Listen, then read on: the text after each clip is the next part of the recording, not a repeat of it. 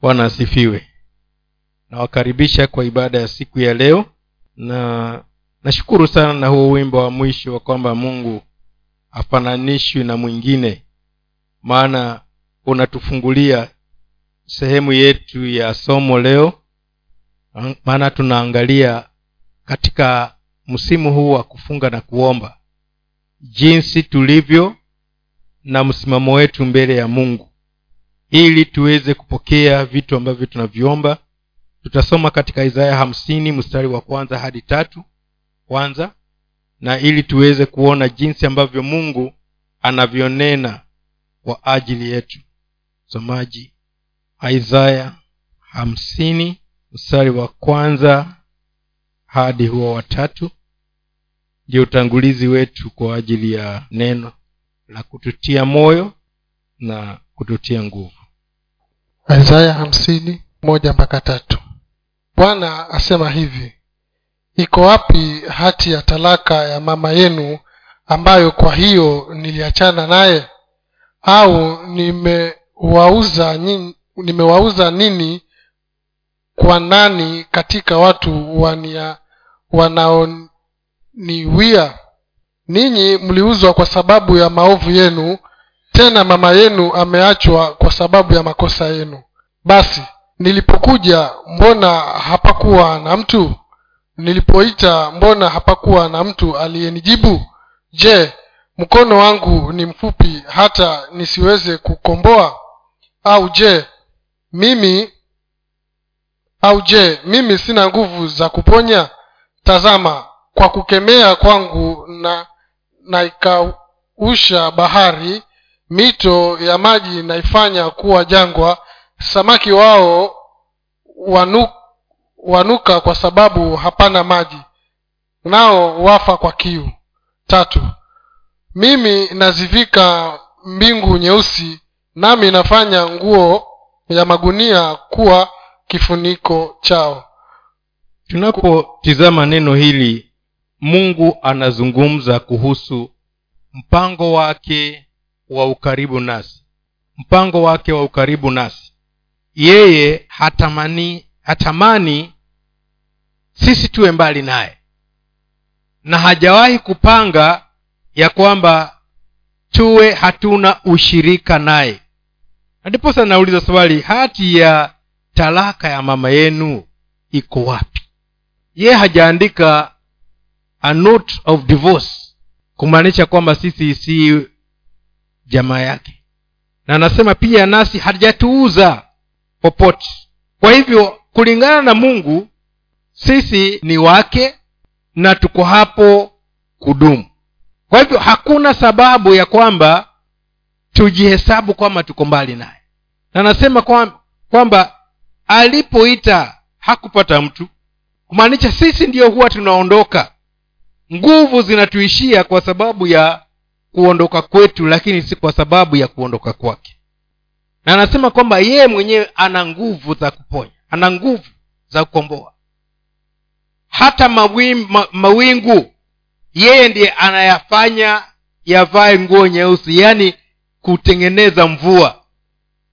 Anayajaza mvua na pia bahari anaweza akaikausha.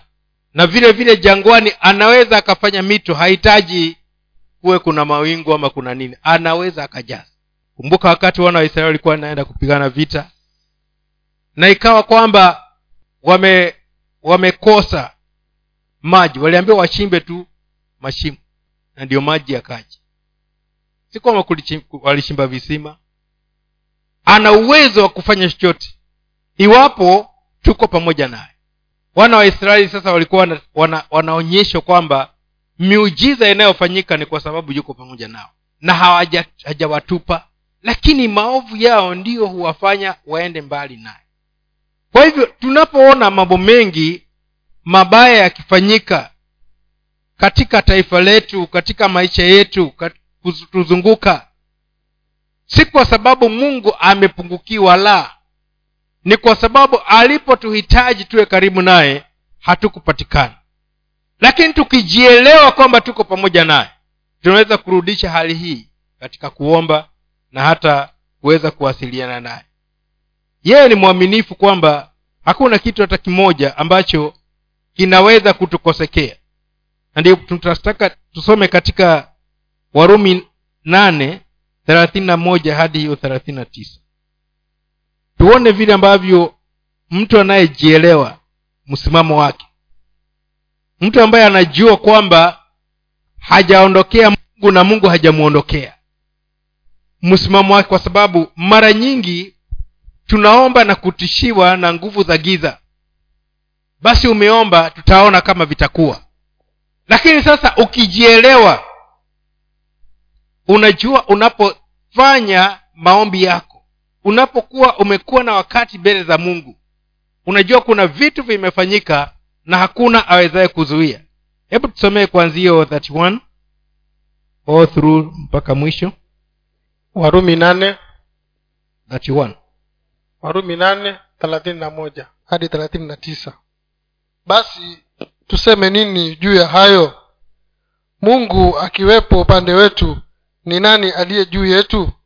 Yeye asiyemwachilia mwana wake mwenyewe bali alimtoa kwa ajili yetu sisi sote atakosaje kutukirimia na mambo yote pamoja naye? Ni nani atakayewashtaki wateule wa mungu? Mungu ndiye mwenye kuhesabia haki. Ni nani atakayewahukumia adhabu? Kristo yesu ndiye aliyekufa nam na zaidi ya hayo amefufuka katika wafu naye yu, yuko mikononi mwa kuume wa mungu tena ndiye anayetukomboa anayetuombea. Ni nani atakayetutenga na uwepo wa kristo? Je ni dhiki au shida au adha au jaa au uchi au hatari au upanga? Kama ilivyoandikwa ya kwamba kwa ajili yako tutauawa mchana kutwa tumehesabiwa kuwa kama kondoo wa kuchinjwa lakini katika mambo hayo yote tunashinda na zaidi ya kushinda kwa yeye aliyetupenda. Kwa maana nimekwisha kujua hakika ya kwamba wala mauti wala uzima wala malaika wala wenye mamlaka wala yaliyopo wala yatakayokuwepo wala wenye uwezo wala yaliyo juu wala yaliyo chini wala kiumbe kingine chochote hakitaweza kututenga na upendo wa mungu ulio katika kristo, kristo yesu bwana wetu. Kwa hivyo kulingana na neno la mungu na jambo hata mmoja linaweza kututenga naye. Ikimaanisha kwamba dakika yoyote ile unapoomba dakika yoyote ile unaposifu dakika yoyote ile unapoishi hata katika maisha ya kawaida wewe uko pamoja naye na iwapo uko pamoja naye basi inamaanisha hakuna kitu hata kimoja unafanya peke yako. Hakuna jambo unalifanya ukiwa ni peke yako.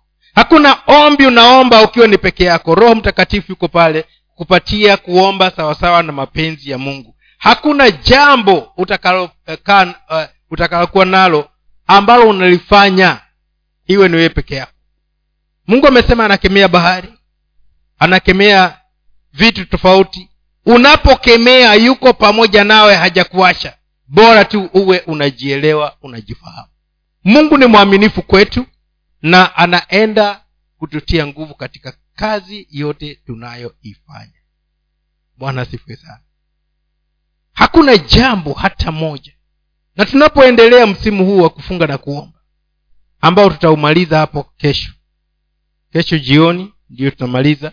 Tunapoendelea hatufanyi haya mambo peke yetu. Tunafanya akiwepo pamoja nasi. Na ni jambo linaloweza kufurahisha namna gani ya kwamba hata unapopiga magoti kuomba yuko hapa hata unapoinuka yuko hapa chochote unachokifanya yeye yuko upande wako. Tumwamini mungu kututia nguvu katika mambo haya na ninajua mungu atatuwezesha na hakuna jambo hata moja tutakosa kutimiza